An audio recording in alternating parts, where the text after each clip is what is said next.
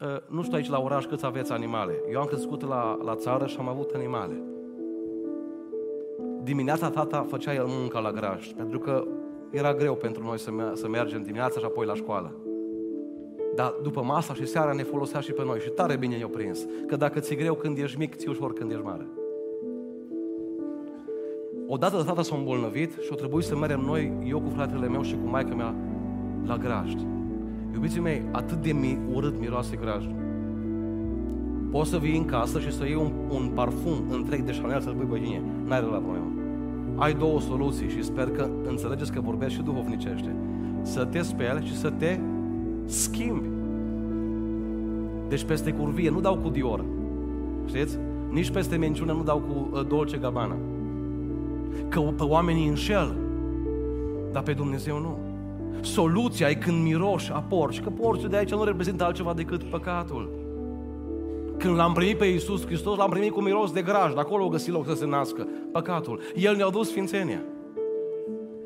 O zis tata, hai aici către mine și l-a îmbrățișat. ăla e gestul de la calvar, când tata ia mirosul asupra lui, ia gunoiul asupra lui. Și lui îi spune, du-te în casă, dar înainte să intri în casă, vezi că este acolo haina. La 17 ani am îmbrăcat-o și eu. Și împreună cu câteva zeci de tineri am intrat în apa botezului. Și am căpătat o mai mare valoare, mântuirea. Și de atunci m-am decis să stau acasă, aproape de tata, și m-am mai decis ceva, să duc și pe alții acasă.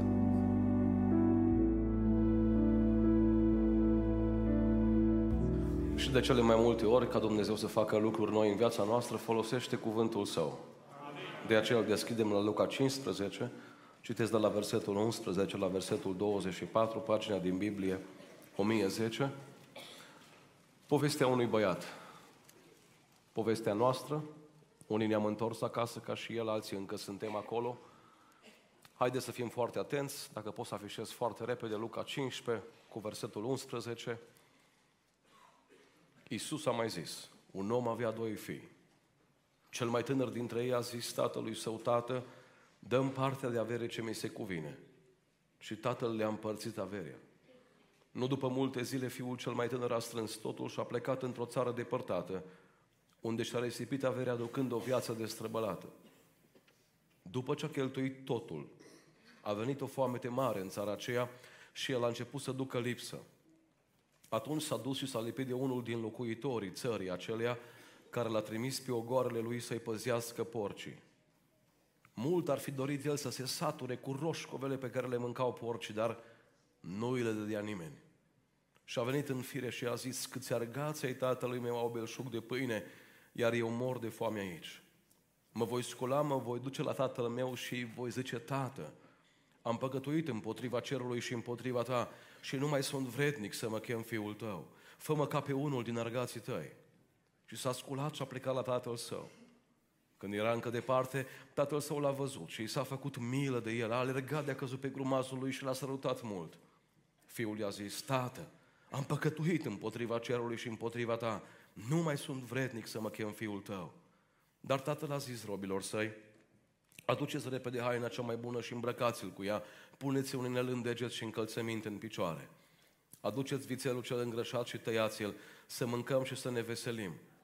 Căci acest fiu al meu era mort și a înviat, era pierdut și a fost găsit. Și au început să se veselească. Amin. Amin. Vă invit să ocupați locurile și pentru tot ce a fost până aici, va fi și mai departe, spunem, lăudați să fie Domnul. Dați-mi voie să salut păstorii bisericii, comitetul, slujitorii, pe dumneavoastră. Am venit dumneavoastră răcit copză, din toată inima nu vreau să vă dau răceală, dar aș vrea Domnul să ne dea la toți pocăință. Amin. Iubiții mei, vreau să intru direct în mesaj, spunându-vă de la un bun început un mare adevăr, tot mesajul se va lega de acest adevăr și voi încheia cu el. Valorile pe care le avem în viață determină deciziile sau alegerile pe care noi le facem. Valorile pe care le avem determină deciziile pe care le luăm. Deciziile pe care le luăm provoacă consecințe. Eu nu pot să controlez consecințele alegerilor mele, eu tot ce pot controla sunt alegerile, deciziile. Iar deciziile mele sunt în totalitate controlate de valorile mele. Citeam astăzi, oprindu-mă undeva să servesc masa, despre un tată distrus. și a găsit băiatul cu supradoză de, de fentanil mort în cameră. Am mers să-l resusciteze în America 27 de ani. N-a reușit să scrie decât vreo 5 rânduri, dar mi-am dat seama de durerea acestui tată, de durerea acestui om. Ce vreau să spun? Dacă cineva alege să ia droguri, el doar alegerea asta poate controla. Consecințele acestei alegeri nu le poate controla. Dacă cineva ar fi spus acestui băiat, uite, îți dau scris negru pe alb că la 27 de ani vei muri pentru că la 19 te-ai apucat de droguri, probabil că el n-ar fi crezut. Iubiții mei, în seara aceasta nu vreau să vă schimb deciziile sau alegerile pentru că nu pot. Singura modalitate în care pot să schimb deciziile cuiva, îi se schimb valorile mai întâi. De exemplu, dacă eu sunt un om cu frică de Dumnezeu, la 23 de ani mi-am ales o, o soție cu frică de Dumnezeu. Dacă nu era ea, eu nu eram aici astăzi. Ea e cu cinci acasă copii, eu sunt cu doi după mine și cu cumnatul meu și împărțim uh, lucrarea asta împreună. Dacă vreți să vă rugați mai mult pentru ea decât pentru mine. Greul duce ea. Unde am vrut să ajung? Eu nu pot să controlez consecințele alegerii unui partener după voia lui Dumnezeu. Dar pot să mă bucur de ele pentru că am făcut o decizie bună și o alegere bună. Tu nu, să, tu nu să poți să controlezi în rai răsplătirile care vor veni asupra ta pentru că l-ai ales pe Dumnezeu. Nici nu trebuie să te stresezi cu privire la lucrul acela. Tu în seara aceasta doar să ai valoarea care se numește Isus Hristos. Să-L alegi pe El și El se va ocupa de consecințe. Iubiții mei, sunt alegeri care le facem pe termen scurt. De exemplu, am început o facultate greșită. Nu e o problemă foarte mare, mă duc poate un an, maxim 3-4 pierd din viață. Sunt decizii cu privire la locul de muncă, nu-ți convine, l-ai schimbat. Însă sunt decizii cum este căsătoria, cum este veșnicia, unde dacă nu ai ales bine, traumele sunt foarte mari. Sunt foarte mari. Astăzi, în această seară, există aici cineva care încă îți dă voie să mai faci schimbări în viața ta. Și dacă undeva în spatele tău observi că au fost traume, au fost durere, au fost necazuri, au fost probleme. Vedeți, unii dintre noi nu eram aici în seara aceasta dacă totul ne mergea bine. Eu cunosc mulți predicatori buni în țară. Cel mai bun pe care îl cunosc se numește durerea. N-am găsit predicator cu mai puține like-uri ca și ăsta și cu mai mare efect la evangelizări ca și ăsta. Dumnezeu îngăduie durere, necaz, anumite probleme, ca uneori să ne trezim și să ne uităm un pic la valorile din spate. Și să facem o schimbare. Uitați-vă, un stomac gol, o durere numită faliment, porci, mizerie, eșec. L-a făcut pe omul acesta să-și reevalueze valorile. Și în urma reevaluării a luat o decizie corectă. Vreau să merg acasă la tată. Patru valori greșite pe care băiatul ăsta le-a avut și deciziile pe care le-a luat. Mie mi-a plăcut întotdeauna în viață să învăț de la alții ca să nu repet istoria lor. Îmi place enorm de mult să citesc. Cu șapte copii n-apuc să citesc, bineînțeles, decât pe ei mai mult. Dar îmi place enorm să citesc pentru că atunci când citești o carte, câștigi cam 80 de ani din viață. Vezi istoria unui om, iei ce e bun, ce nu e bun, încerci să nu faci și te bucuri de asta. Vreau să ne uităm la istoria acestui băiat în seara aceasta. Prima decizie greșită, din cauza unei valori greșite a lui, a fost următoarea. A iubit mai mult averea tatălui decât pe tatăl. A iubit mai mult buzunarul lui tata decât fața tatălui. Spunea salmistul la un moment dat, inima îmi spune din partea ta, caută fața mea. Și eu răspund, o zis salmistul, și fața ta, Doamne, o caut. Iubiții mei, Dumnezeu pentru fiecare dintre noi și-a împărțit averea. Tatăl acesta din pildă îl reprezintă pe Dumnezeu. Banii aceștia, băiatul nu-i merita. Și vreau să mai subliniez un aspect. Câtă vreme băiatul a folosit banii împreună cu tata, banii aceia au rămas o binecuvântare. Când el a luat averea și i-a folosit-o fără tata, banii au devenit un blestem.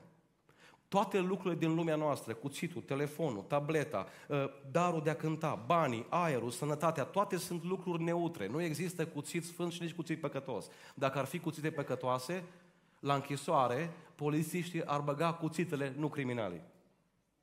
Noi vom folosi fiecare lucru din jurul nostru în funcție de caracterul nostru. În momentul când iau ceea ce Dumnezeu îmi dă, averea Lui, sănătate, voce, trup, ce vreți dumneavoastră? Viața asta. aerul pe care îl respir, cele 115.000 de bătăi ale inimii în 24 de ore, cele 500 de funcții ale ficatului. În momentul când iau astea și rămân lângă tata, eu le folosesc împreună cu tata. Și ele rămân o binecuvântare. Dacă le iau doar pe ele, ele ajung un blestem. De exemplu, acest grup a cântat foarte frumos în fața dumneavoastră și au darul de a cânta. Și am văzut oameni plângând în sală. Sunt grupuri care cântă într-o discotecă și în timp ce ei cântă, două familii se destramă. Vedeți cum același dar de a cânta aduce zidire într-o parte și aduce dezmăț în altă parte. Nu darul de a cânta e o problemă, ci felul în care eu folosesc acel dar. Iubiții mei, vreau să fiu recunoscător în seara aceasta că n-am un tată egoist. Am un tată care și-a împărțit averea cu noi. Am crezut ani de zile că alarma de la ceas mă trezește. Însă mi-am dat seama că Dumnezeu mă trezește dimineața. În 2023 au murit 56 de milioane de oameni. Din aceștia, 5,2 milioane au fost copii sub 14 ani. Și copiii noștri și noi suntem în viață. Pentru că în dreptul nostru tata a zis, îi mai dau. În 2023 au fost 10 milioane de oameni care au murit de cancer. În dreptul nostru, încă Dumnezeu a scris îndurare. Să nu cumva să interpretați, fac o paranteză, că dacă vă veți pocăi, nu o să aveți nicio problemă. Eroii nu se nasc, eroii se formează. Și de multe ori tata, de, în decursul vieții, ne ia ceea ce iubim foarte mult, o anumită avere, ca să vadă dacă rămânem lângă el și când nu ne mai dă. Ce vreau să subliniez astăzi, uitându-mă la Iov, este că atunci când n-a mai avut, a avut o bucurie, că atunci când a avut, a făcut ce trebuia cu ceea ce a avut. Asta e singura bucurie când îți pierzi sănătatea, că atunci când ai avut-o, ai muncit pentru Domnul. Vorbeam cu soția dimineața la masă exact lucrurile acestea. Vine o zi în viața noastră când nu o să ne mai putem sacrifica. Când copiii ne pleacă rând pe rând. Căci copiii sunt ca o săgeată. O pui în arc, o dai jos, o șlefuiești, iar o pui când i-ai dat drumul și o plecat la facultate, la căsătorie. Nu mai poți să-l urmărești decât cu rugăciune. Vine o zi când te vei bucura de ceea ce ai făcut sau te vei necăji de ceea ce ai făcut. Iubiții mei, anul trecut 9,1 milioane de oameni au murit de foame. Și frigiderul meu este plin și al tău este plin. Anul trecut 1,3 milioane de oameni au murit din cauza lipsei de apă sau a apei bune de băut. Și noi nu avem acasă numai apă, avem și alte lucruri. Poate ai un sup, poate ai un, un fresh. Și nu știu ce să mai alegi uneori. 18 milioane de oameni au murit anul trecut în accidente și în dreptul nostru o mână nevăzută ne-a vegheat și ne-a păzit. Averea anumită protecție, călăuzire, ocrotire, s-a pus peste noi. Anul trecut, 6,9 milioane de oameni s-au sinucis. Nici nu mai anunță ProTV-ul sau Antena 3 sau Hot News de faptul că se sinucide cineva. Atât de des se întâmplă aceste cazuri încât uh, nu, mai, nu mai deschide nimeni ziarul pentru așa ceva. 6,9 milioane de oameni și-au pus capăt zilelor pentru că n-au avut o speranță. Pentru că n-au avut o nădejde. Vreau să spun astăzi, dacă ai gânduri de sinucidere, nu trebuie să-ți iei viața, trebuie să-ți dai viața lui Isus Hristos. Pentru că El spune, eu vă dau un viitor și o nădejde. Iubiții mei, toată averea asta a Tatălui, să știți că întotdeauna Dumnezeu ne-a dat-o și a împărțit-o cu noi cu un singur scop. Roman, capitolul 2, cu versetul 4. Nu vezi tu, omule, că bunătatea lui Dumnezeu te îndeamnă la pocăință. În prima zi după Revelion am citit în biserica noastră din Biblia Ortodoxă, din Biblia Catolică și din Biblia Pentecostală. Știți de ce? Că primesc zeci de comentarii pe zi. Sectarule, pocăitule, mai bine te nășteai ortodox. Iubiții mei, nu vreau să lovesc astăzi în nimeni, vreau doar să vă spun, cuvântul pocăință este în fiecare Biblie. Doar trebuie să-l punem în practică. Pocăința nu e o sectă, pocăința e o poruncă. Și Dumnezeu a zis, uite, îți dau cadou, îți fac cadou în fiecare zi. Acum vreau să vă pun o întrebare simplă. Ce vină va avea Dumnezeu în ziua judecății că după 70-80 de ani de cadouri zilnice, prin care încerca să te atragă, să te uiți la El, nu să pleci de lângă El. Ce vină va avea Dumnezeu că tu nu i-ai răspuns? Nici o vină. Alegerile noastre ne aparțin. Doi. Băiatul acesta a mai făcut o greșeală foarte mare, a mai luat o decizie greșită tot din cauza valorilor greșite. A iubit mai mult prietenii decât familia.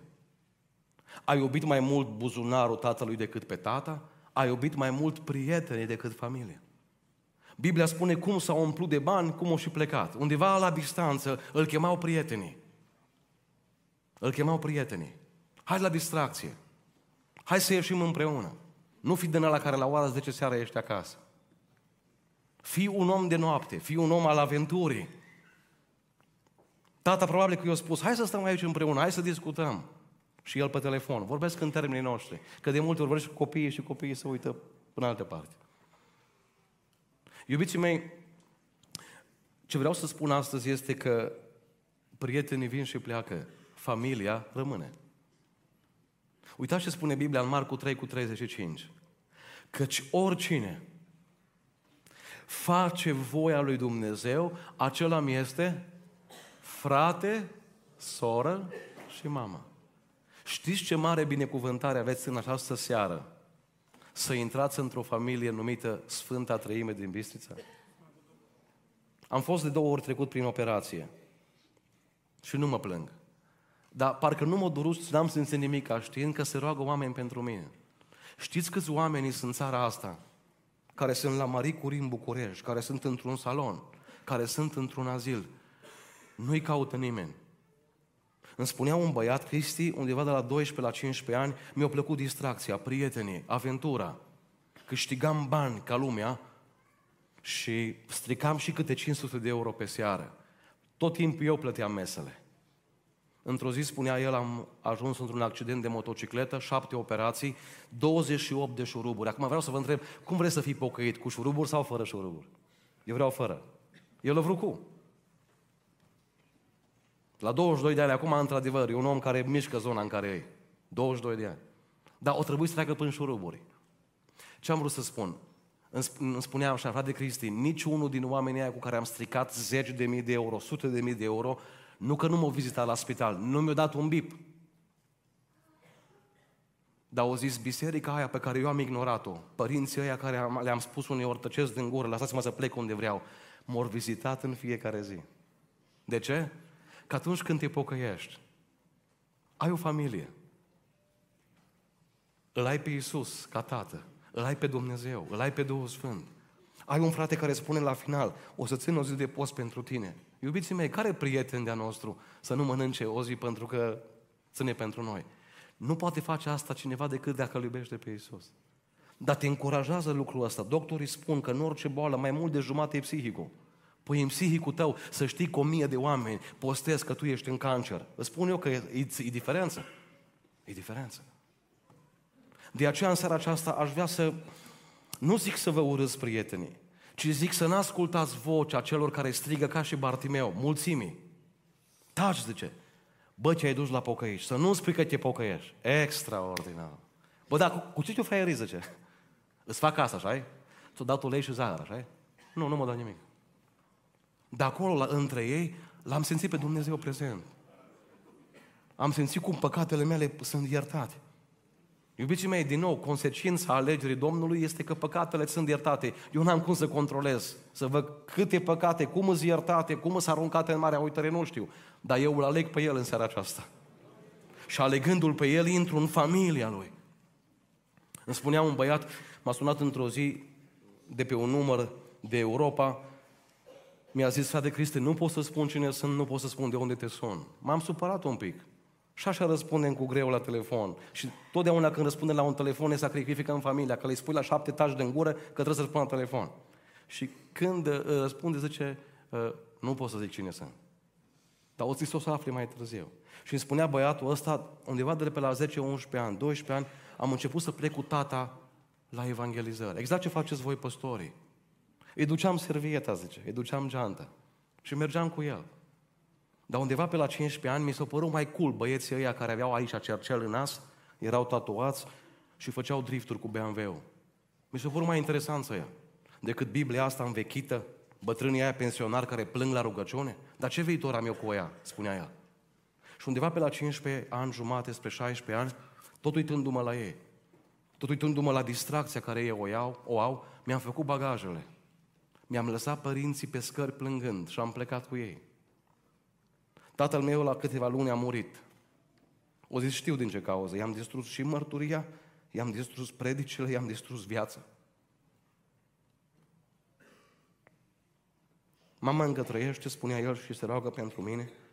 Frate Cristi, vreau să vă spun că ascultând pe YouTube predicile voastre de la Pentecostali, m-a luat un dor. Dor acela de a fi într-o familie. De a fi din nou acasă. Și zic, bun, și de ce nu mergi? Păi zice, am ajuns să lucrez pentru niște interlopi care mi-au spus clar, asta e zona ta de lucru, în momentul când ai plecat, viața ta s-a terminat. Frate Cristi spunea el, spuneți vă rog în orice biserică unde mergeți, că cel mai frumos loc e acasă. Acasă cu Dumnezeu. Auziți ce m-au spus și m-au cutremurat? Pentru că eu nu m-am gândit, în 16 ani de studiere nu m-am gândit la lucrul ăsta. O zis, am crezut că de fapt tai că mi-o legat. E din ăla, așa, numai Biblie, numai rugăciune și eu sunt liber. Zice, acum m-am dat seama că tai că mi-o liber și eu sunt legat. Și o să mai spuneți un lucru la toți tinerii, zice, care se uită peste gar și vor afară. Tot ce îți dă Dumnezeu, auziți ideea de la un om plecat, știți? O zis, tot ce îți dă Dumnezeu e gratis, că plătește El pentru aia. Tot ce îți dă diavolul, plătești tu. Mare adevăr. Înainte să închid telefonul, cu lacrimi în ochi, eu răspuns să de Cristi. Cu greu am putut să sun, să mă retrag undeva să nu mă vadă ăștia. Aș da orice să fiu și eu în apa botezului, să îmbrac și eu o haină albă. Nu știu dacă se va întâmpla asta vreodată. Un singur lucru vreau. În ziua judecății, Dumnezeu să țină cont de telefonul ăsta. E părerea mea de rău, e durerea mea, e falimentul meu, e eșecul meu, e regretele mele. Aș vrea o viață nouă, aș vrea o haină albă, aș vrea o întoarcere. Tu n-ai vrea astăzi o întoarcere?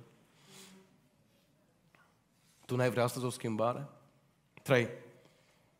O a treia decizie greșită pe care băiatul ăsta a făcut-o, știți care a fost? A iubit mai mult depărtarea decât apropierea. Nu după multe zile, fiul cel mai tânăr a strâns totul și a plecat într-o țară. O zis, tată, mă, chiar dacă mai luat banii, stai acolo în cameră, auzi, faci ce vrei, eu, eu mă rog aici, tu stai acolo. O să zici odată, zice, că nu poți să mă desed dacă tu te rogi aici. Cât mai la distanță. Că atunci când trăiești un păcat, te deranjează Sfinții. Cât mai la distanță. Îmi spunea o mamă, frate Cristi, am și eu o casă de prunci și primii doi deja nu mai vin la biserică. Nu știu ce să mai fac. O să avem un apartament mic. N-am unde să mă rog, zice, decât acolo, acolo la intersecția bucătăriei cu camera celui mai mare, care mi-a zis clar, gata cu biserica. E viața lui, nu mai comand eu. O zis, dacă aș avea un alt loc, m-aș susui pe acoperiș pe bloc sau aș coborâ într-un beș, dar n-am unde să mă duc, zice. Nu mai pot să fac nimic, că sunt deja, numai cu rugăciune mai pot să fac ceva. Și o zis, într-o zi, în timp ce mă rugam, o venit băiatul mai mare, a început să mă jure, să mă blesteme și o zis, nu taci odată, mă. Nu te oprești din prostiile așa. Tu n-ai înțeles că nu mă pocăiesc în veci. Frate Cristi zice, dar chiar așa, chiar așa mare păcat am făcut, m-am rugat pentru el. Am înțeles atunci când mi-a spus sora asta, lucrurile astea, de fapt ce a trăit băiatul acesta. Când trăiești în păcat și vezi să te distrezi, așa cum o înțeles lumea distracția, deși eu nu văd distracție acolo nimica, ă, n-ai vrea pe cineva să te incomodeze. El citește Biblia, tu pe pornografie. Nu mere, te deranjează.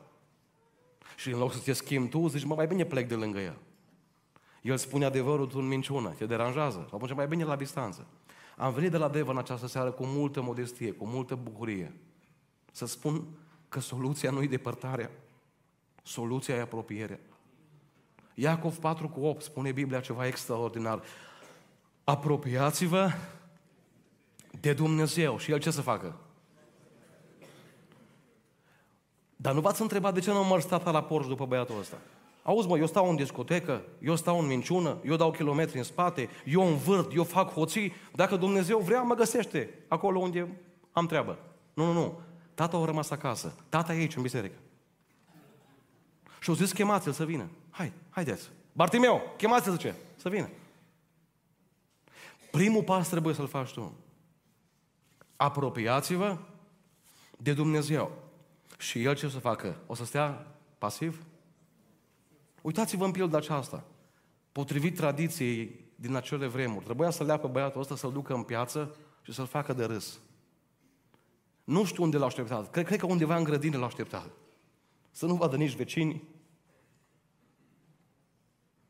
Vă amintiți, vă amintiți la unul dintre voi care v-a spocăit Dumnezeu păcatele care le-ați făcut până v-ați spocăit? Nu vi l-am amintit. De ce? Pentru că atunci când ne-a iertat, o și uitat. Și să știți că nu e, greu, nu e ușor pentru Dumnezeu care e om neștient să-și impună să uite. N-ai vrea în seara asta să te apropii. Bun, dacă o să vină o întrebare, dar de unde știu dacă sunt aproape sau departe? De unde știu dacă sunt departe ca și fiu sau sunt aproape lângă tata? În primul rând, iubiții mei, omul care e aproape de Dumnezeu, întotdeauna e aproape de Scriptură. Cel mai important lucru într-o căsătorie este comunicarea. De acolo se strică tot, să știți. Nu de la bani, nu, nu, nu, nu, nu. De la comunicare se strică tot sau se zidește tot. Acum, eu dacă cu fratele Victor vorbesc o dată pe an sau de două ori pe an, el mi-e prieten, mi-e coleg de slujire. Dacă cu soția mea vorbesc de două ori pe an, eu nu ajung mai mult de trei luni de acum înainte să ducă sătătoria cu ea. Ea nu are nevoie mai întâi de banii mei, de haine, de șeni, de temul, de nu știu ce. Ea are nevoie de comunicare. De ce? Că un om deschis comunică. Știți cine se închide în el? Ăla care are ceva de ascuns. Iubiții mei, exact la fel e cu Dumnezeu. În momentul când te pocăiești, tu comunici cu Dumnezeu. Relația ta cu Dumnezeu depinde foarte mult de relația voastră în comunicare. Dar cum comunic cu Dumnezeu? Păi în fiecare dimineață mă rog și îi spun lui ce mă pasă, eu vorbesc cu el prin rugăciune, el vorbește cu mine prin, prin Scriptură. Cum stai cu Biblia? Cum stai cu citirea Scripturii? Cum stai cu rugăciunea? Să știți că Dumnezeu nu răspunde la rugăciunile pe care intenționăm să le facem, ci la rugăciunile pe care le facem. Am stat de vorbă cu un uh, frate la ieșirea dintr-o biserică și îmi spunea, am fost șapte copii la părinți, șase am plecat în lume, n-am vrut biserică. Și zic, bun, măcar unul din cei șase s-a întors înapoi. O să de Cristi, toți șase ne-am întors. Zic, spuneți-mi și mie secretul, ca și slujitor m-ar ajuta să știu. Care e secretul? O zis, dacă ai fi unde sunt părinții mei acasă, tata a murit, mama e în viață, te-aș duce să vezi urmele din podea unde mama îngenunchează de peste 40 de ani. Știți, este, o, este un timp când îți ții copilul cu vorba în biserică, cu promisiuni, cu kinder, cu mountain bike, cu telefon. Dar este un timp când nu mai ai cum să-ți iei. Dacă nu s-a întâlnit el cu Dumnezeu, o pleca. Și au zis, mama noastră nu mai a avut altă frânghie decât rugăciunea. Atât au luptat pentru noi cu Dumnezeu în rugăciune, până toți cei șase ne-am întors acasă. Iubiții mei, vă încurajez astăzi să vă rugați. Dumnezeu nostru aude, Dumnezeu nostru răspunde. Fă-ți timp să te rogi. Da, e adevărat. Când o să vrei să te rogi, atunci o să-ți intre like-ul de la Facebook în notificare. Mi-am oprit toate notificările de pe telefon, doar la WhatsApp le-am aprins. De ce? Pentru că vreau notificări din cer, nu de la oameni. Nu trebuie să știu ce se întâmplă pe Facebook toată ziua, nu trebuie să știu orice știre, dar vreau din toată inima să-L cunosc pe El. Fă-ți timp să te rogi. Dovada că ești aproape de tata înseamnă că ești într-o relație de comunicare zilnică cu El. Apoi, fă-ți timp să asculți ce spune El. În urmă cu doi ani, un prieten din California, mâncam împreună la masă. Și zic, ce face mama ta? Mama dumneavoastră, cum să simte? Frate Cristi are 70 și de ani. Cred că 75, au spus. Zic, bun, dar ce fac în America oamenii la 75? Că în România mai au acasă un solar, mai fac un ciubuc. Românii foarte inventiv. Dar în America oamenii ce fac la pensie? Că mă gândesc că e o pensie frumoasă. O să frate Cristi, mama mea nu face altceva decât să citească Biblia. Bun, dar, bun, dar cum merge? Păi zice, până acum o citit de 157 de ore. Am schimbat subiectul meu. Mi-a fost mie rușine ca păstor. De mine mă nu de alt, de mine. Iubiții mei, pământul când se învârte, se învârte pentru toți la 24 de ore. Nu se învârte pentru unii mai ușor și alt, pentru altul mai greu. Cum de femeia asta a avut timp de cuvântul Domnului? Știți, am observat în viață, întotdeauna îmi fac timp pentru ceea ce iubesc. Dacă îl iubesc pe el, îmi fac timp să citesc despre el, să citesc din cuvântul lui. Anul acesta, în, în urmă cu o lună jumate, m-am întâlnit din nou cu el. Zic, ce mai face mama? Cristi? Deja au ajuns la 177. De 20 de ori mai mult. În 2 ani. Iubiții mei, n-ați vrea din seara aceasta să spunem, Doamne, vreau să citesc cuvântul Tău. Aici pleacă depresia. Aici pleacă anxietatea. Aici ai o speranță. Aici auzi în fiecare zi vocea lui Dumnezeu. N-ai vrea să auzi. Spunea cineva și mi-a plăcut foarte mult, câte vreme ții Biblia închisă, nu spune, măi, dar de ce Dumnezeu nu vorbește? Dumnezeu vorbește. Doar trebuie să ne facem timp să-L ascultăm. Apoi a fi aproape, iubiții mei, de, de Dumnezeu înseamnă a fi aproape de biserică. De biserică. Eu nu pot să vă spun că sunt aproape de familia mea dacă mă văd cu copiii odată la 2 ani. Cineva ne spunea, mă zice, eu vă înțeleg pe voi pocăiți că mai mergeți la biserică, dar nu vă înțeleg duminică seara, duminică dimineața, marți, joi. Bă, dar dă un colț, zice, mă, dacă ei, voi chiar n-aveți ce face? Și am spus așa, hai să spun ceva. Dacă eu mă duc în familie marți, joi, duminică, seara și dimineața, ce zici? Păi zice, e puțin. Nu, și eu zic la fel că e cam puțin dacă merg la biserică. Păi zic, cu soția mea am făcut legământ, cu Dumnezeu am făcut legământ. Ori de câte ori vin aici, mă întâlnesc cu familia, primesc puteri noi, părtășia îți dă putere. Și mă întâlnesc cu el, care spune așa, unde doi sau trei, eu sunt prezent în mijlocul lor. Slăvit să fie Domnul. Ești aproape de tata? Ești aproape de familie, aproape de biserică, aproape de cuvânt, aproape de rugăciune. Și în ultimul rând, dacă ești aproape de tata, mai ești aproape de cineva. Ești aproape de cei cu care tata se identifică. Am fost în temniță și m-ați căutat, ați venit pe la mine. Am fost gol și m-ați îmbrăcat. Am fost bolnav și ați venit să mă vedeți. Adică tata de acasă suferă pentru alți copii plecați. Și tata spune așa, vrei să-mi faci o bucurie? Hai să căutăm și pe ceilalți. Hai să le spunem și celorlalți de dragostea lui Dumnezeu, că și pentru ei a murit.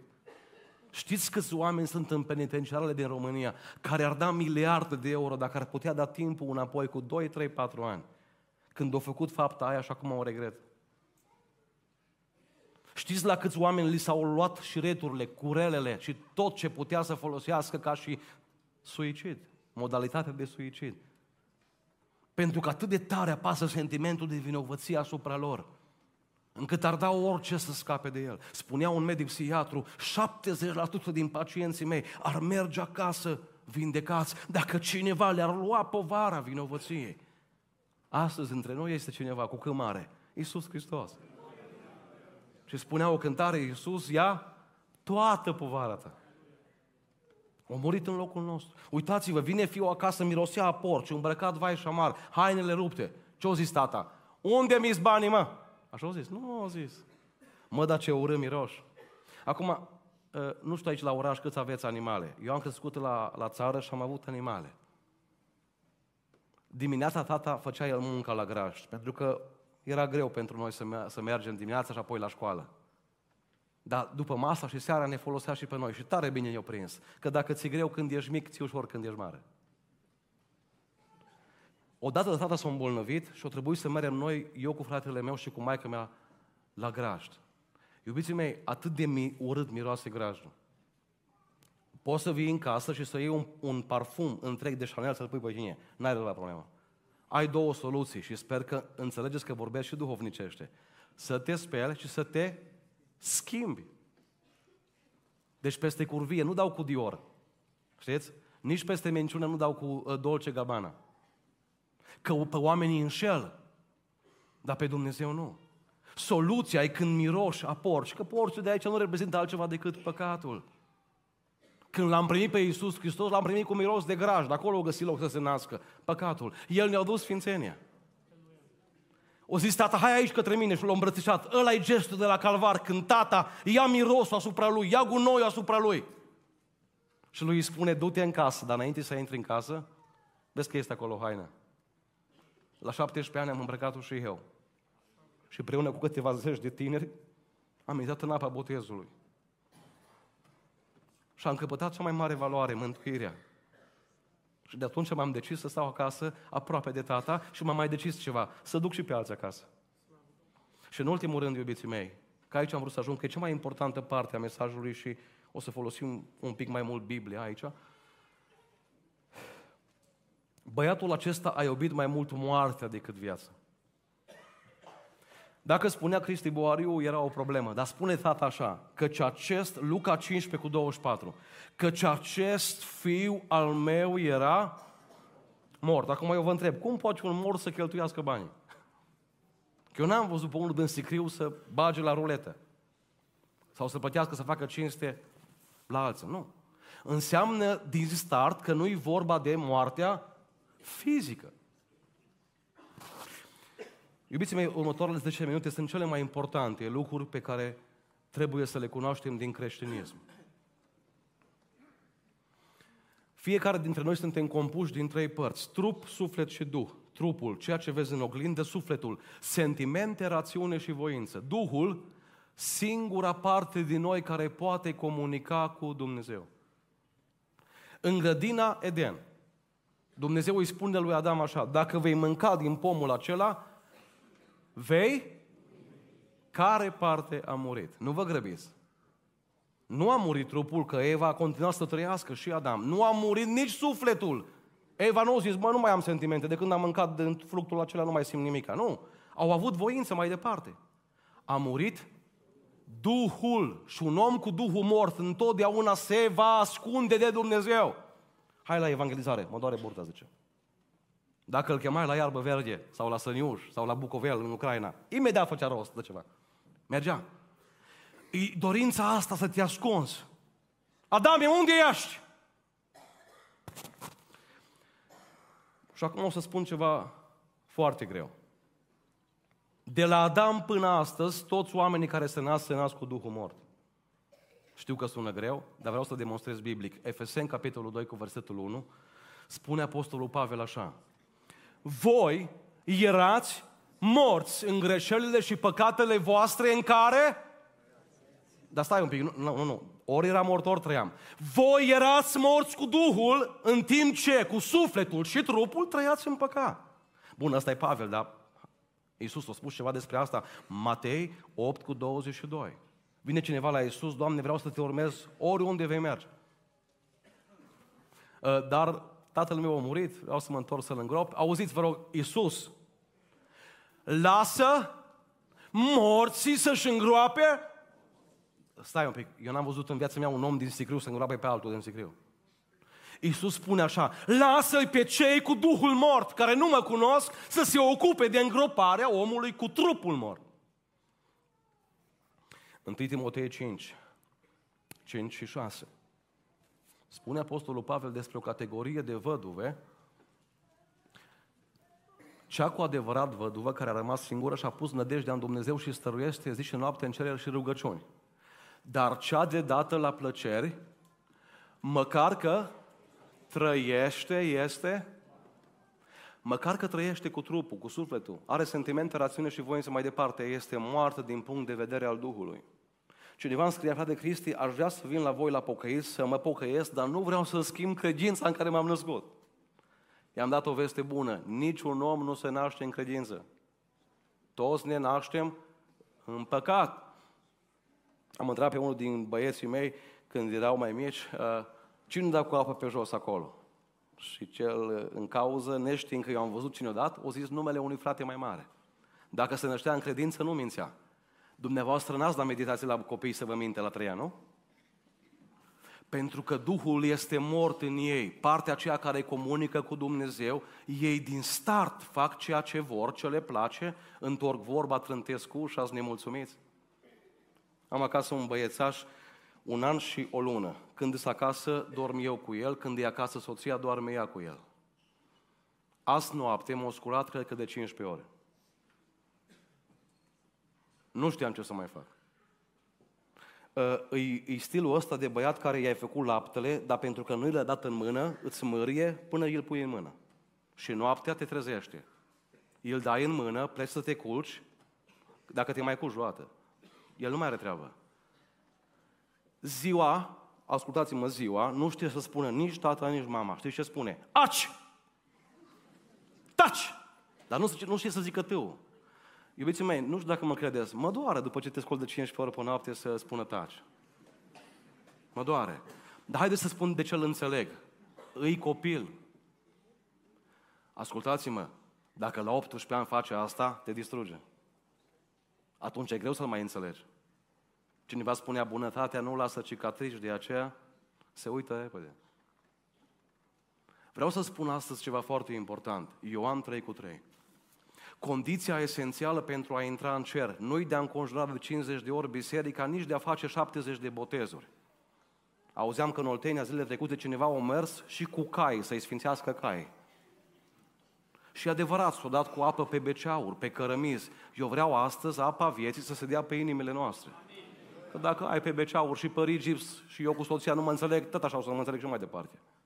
Ascultați, vă rog, care e condiția să intrăm în cer. Adevărat, adevărat îți spun, Nicodime, că dacă un om nu se naște din nou, nu poate vedea împărăția lui Dumnezeu. Versetul 5. Adevărat, adevărat îți spun că dacă nu se naște cineva din, și acum veți spune unii, H2O! Și eu zic nu, că dacă bagi un mincinos în H2O, scoți un mincinos ud. Nu-i H2O. Iisus Hristos spune, eu sunt apa vieții. Iubiții mei, e nevoie de două elemente ca să se producă nașterea sau învierea Duhului. Și astea două elemente sunt apă, cuvântul, și atenție, Duh cu D, mare. Nu poate să intre în împărăția lui Dumnezeu. Următorul verset, rog frumos să vedem și Duh cu D mic. Ce este născut din carne este carne, nașterea fizică. Ce este născut din Duhul Sfânt este Duhul din noi, care până acum au fost inactiv, dacă nu vă place cuvântul mort. Deci există o naștere fizică și există o naștere din nou. Orice femeie care naște are nevoie în sala de naștere de două persoane. Nu are nevoie de domnul primar, nu are nevoie de ANAF, nu are nevoie de parlament, nu are nevoie decât de doctor și moașă. Mai sunt asistente care mai dau ustensile. În orice biserică unde există cele două elemente, Duhul Sfânt și cuvântul predicat, se mai produc nașteri din nou. Doamne, mai lucrează în seara aceasta. Bun, dar frate Cristi, ai spus ceva acolo foarte ciudat. Toți oamenii de la Adam, da, am spus, pentru că prin bărbat se transmite păcatul adamic. Dar am ceva ce n-am spus. Singura persoană care s-a născut cu Duhul viu în istorie a fost Isus Hristos. Că nu poți să-mi spui că la trei ani uh, Iisus strântea ușa la Maria și comenta la Iosif și mințea și apoi a murit fără păcat pe cruce. N-ai, n-ai, n-ai cum să spui asta. Maria a rămas însărcinată nu de la Iosif, ci de la păcatul adamic nu s-a mai transmis. Duhul lui Iisus Hristos a fost viu din totdeauna. Pentru aia El a putut merge la calvar și a murit pentru noi. Hai să punem, te rog, Ioan 5 cu 24. Iubiți mei, am crescut ani de zile în Biserica Pentecostală și n-am înțeles lucrurile acestea. Bun, faci botezul.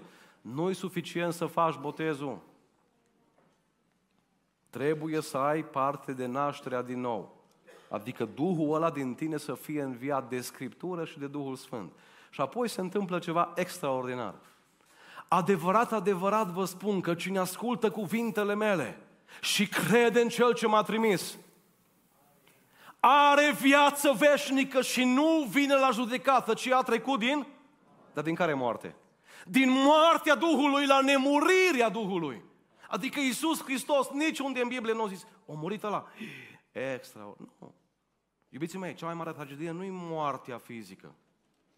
Cea mai mare tragedie este că atunci când mor fizic, să nu ai Duhul din tine încă viu, încă întâlnit cu Dumnezeu. Atunci mergi spre o pierzare veșnică. Dacă te-ai întâlnit cu Dumnezeu, Duhul din tine e viu, nu ai pierdut nimica pentru că tu trăiești veșnic. Iubiții mei, nașterea este un eveniment, creșterea este un, un proces. Cineva a zis, frate păstor, am făcut botezul, dar acum gata, ne mai vedem peste câțiva ani. Mă zic, acum am început, nu-i gata. Numai acum am început. Ce înseamnă de fapt botezul? Înseamnă că vii în față la o mie de oameni și spui s-a mai născut un duh în bistița, duhul fratelui X. Dar e suficient asta?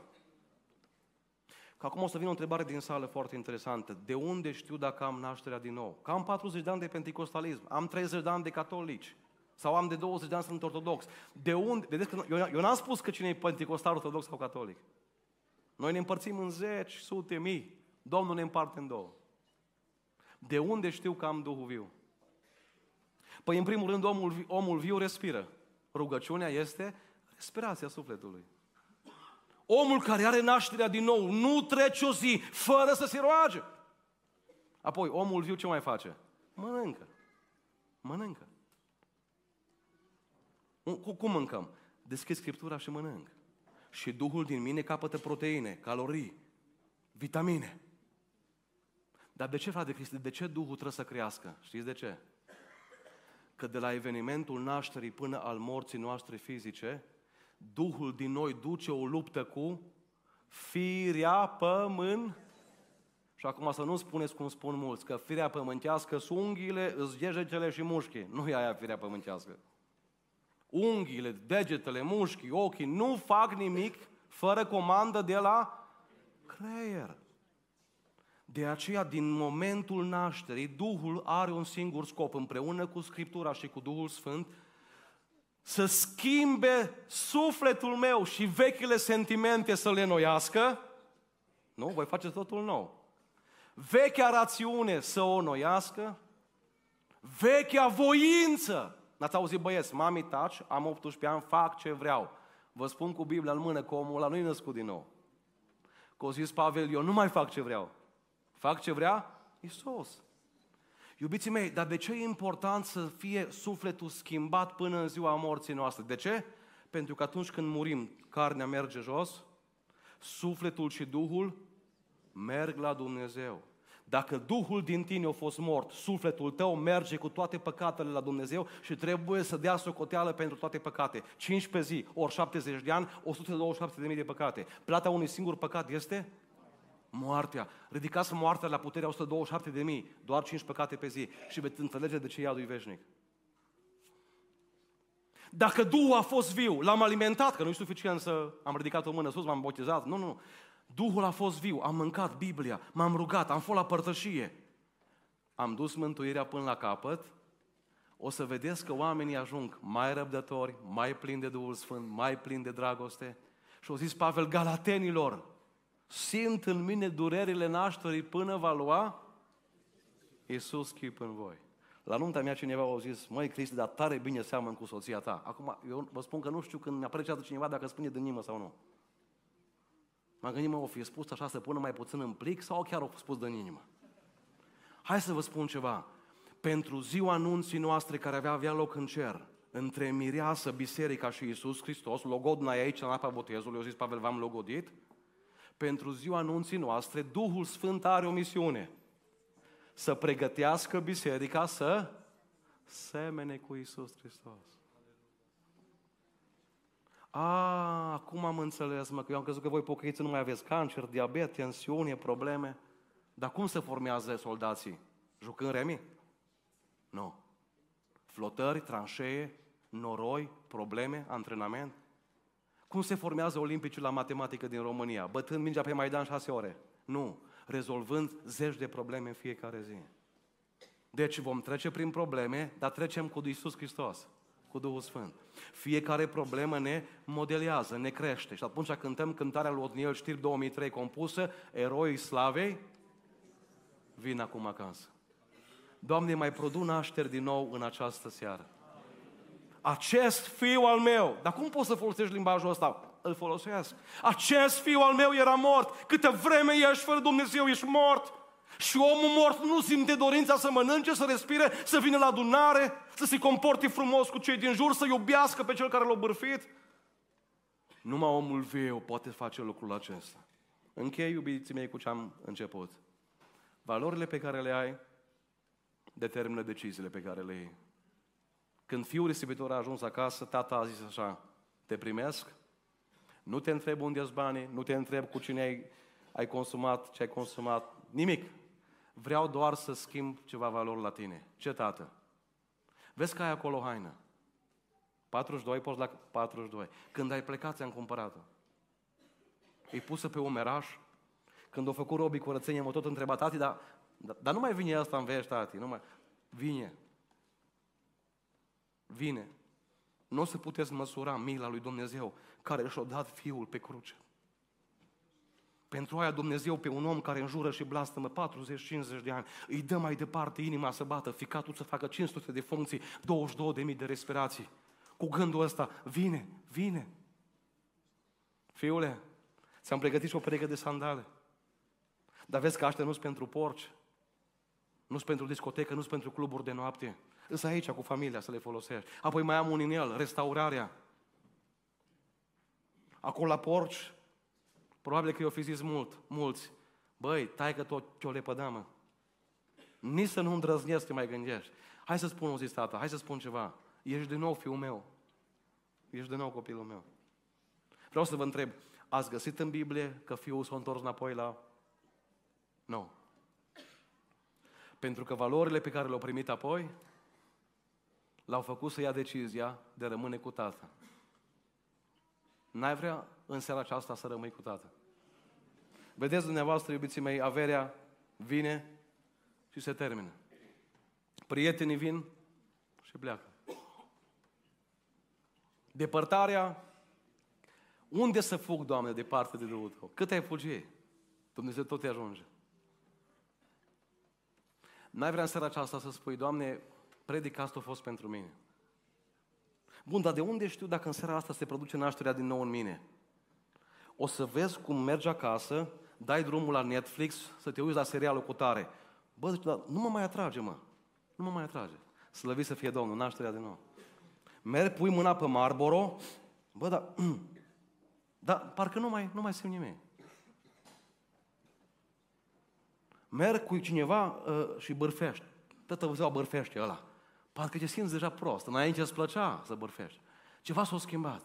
E o schimbare pe care o face Duhul Sfânt. Dar e foarte important să nu spui, frate Victor, m-a mai chemat și anul viitor. Când faceți... Nu, nu, nu. Uh, în, încerc să vin ori de câte ori vă strângeți aici ca să păstrez Duhul viu. Și atunci când voi muri, să mă întâlnesc cu Domnul. Așa m-aș bucura în fiecare biserică ortodoxă, catolică, adventistă, penticostală, să se predice importanța nașterii din nou. Închei cu o poezie care tare mult îmi place. Se potrivește pentru noi. Și poezia spune, cât mai stă în pragul un tată, așteptându-și fiul dus, tot mai e înapoi o cale de la plâns și de la jale până la crucea lui Isus. Cât mai spune o rugăciune, un moșneac pentru un hoinar, tot mai este o speranță de la Roșcovă și zdreamță până la brațele cu har. Cât mai plânge sub măhramă o măicuță după un fiu, tot mai este o cărare înspre dulcea împăcare și încă nu e prea târziu. Cât mai este o rugăciune mijlocind la porți de har, pentru fiul ce suspină, tot mai este o lumină și încă nu e în zadar. Cât e candela aprinsă în căsuța cea din crâng, vin o fiu pierdut acasă, că te așteaptă toți la masă. Și de dorul tău, toți plâng. N-ai vrea să vii în seara aceasta? 14 ani aveam, înainte am botezat la 17 ani, dar la 14 ani m-a chemat Dumnezeu. Ultimul rând la balcon eram. Am zis, mă pun să-i văd pe toți și nimeni să nu mă vadă. Și când s-a făcut chemare în față, am fost printre primii. Atunci a început o viață nouă în inima mea. O gândire diferită. O relație diferită cu Dumnezeu. Nu o să te chem să vii în față în seara aceasta, dar o să te chem înainte să facem o rugăciune. Să te gândești la viața ta de până aici. Ești aproape sau departe? Ești cu prietenii sau cu tata? Cu cine îți place să petreci mai mult timpul? Ești cu averea fără tata sau ești cu tata? Cu sau fără avere, nu mai contează. Ești mort sau ești viu? Bă, invit să ne ridicăm în picioare. Vreau să închidem toți ochii în aceste momente.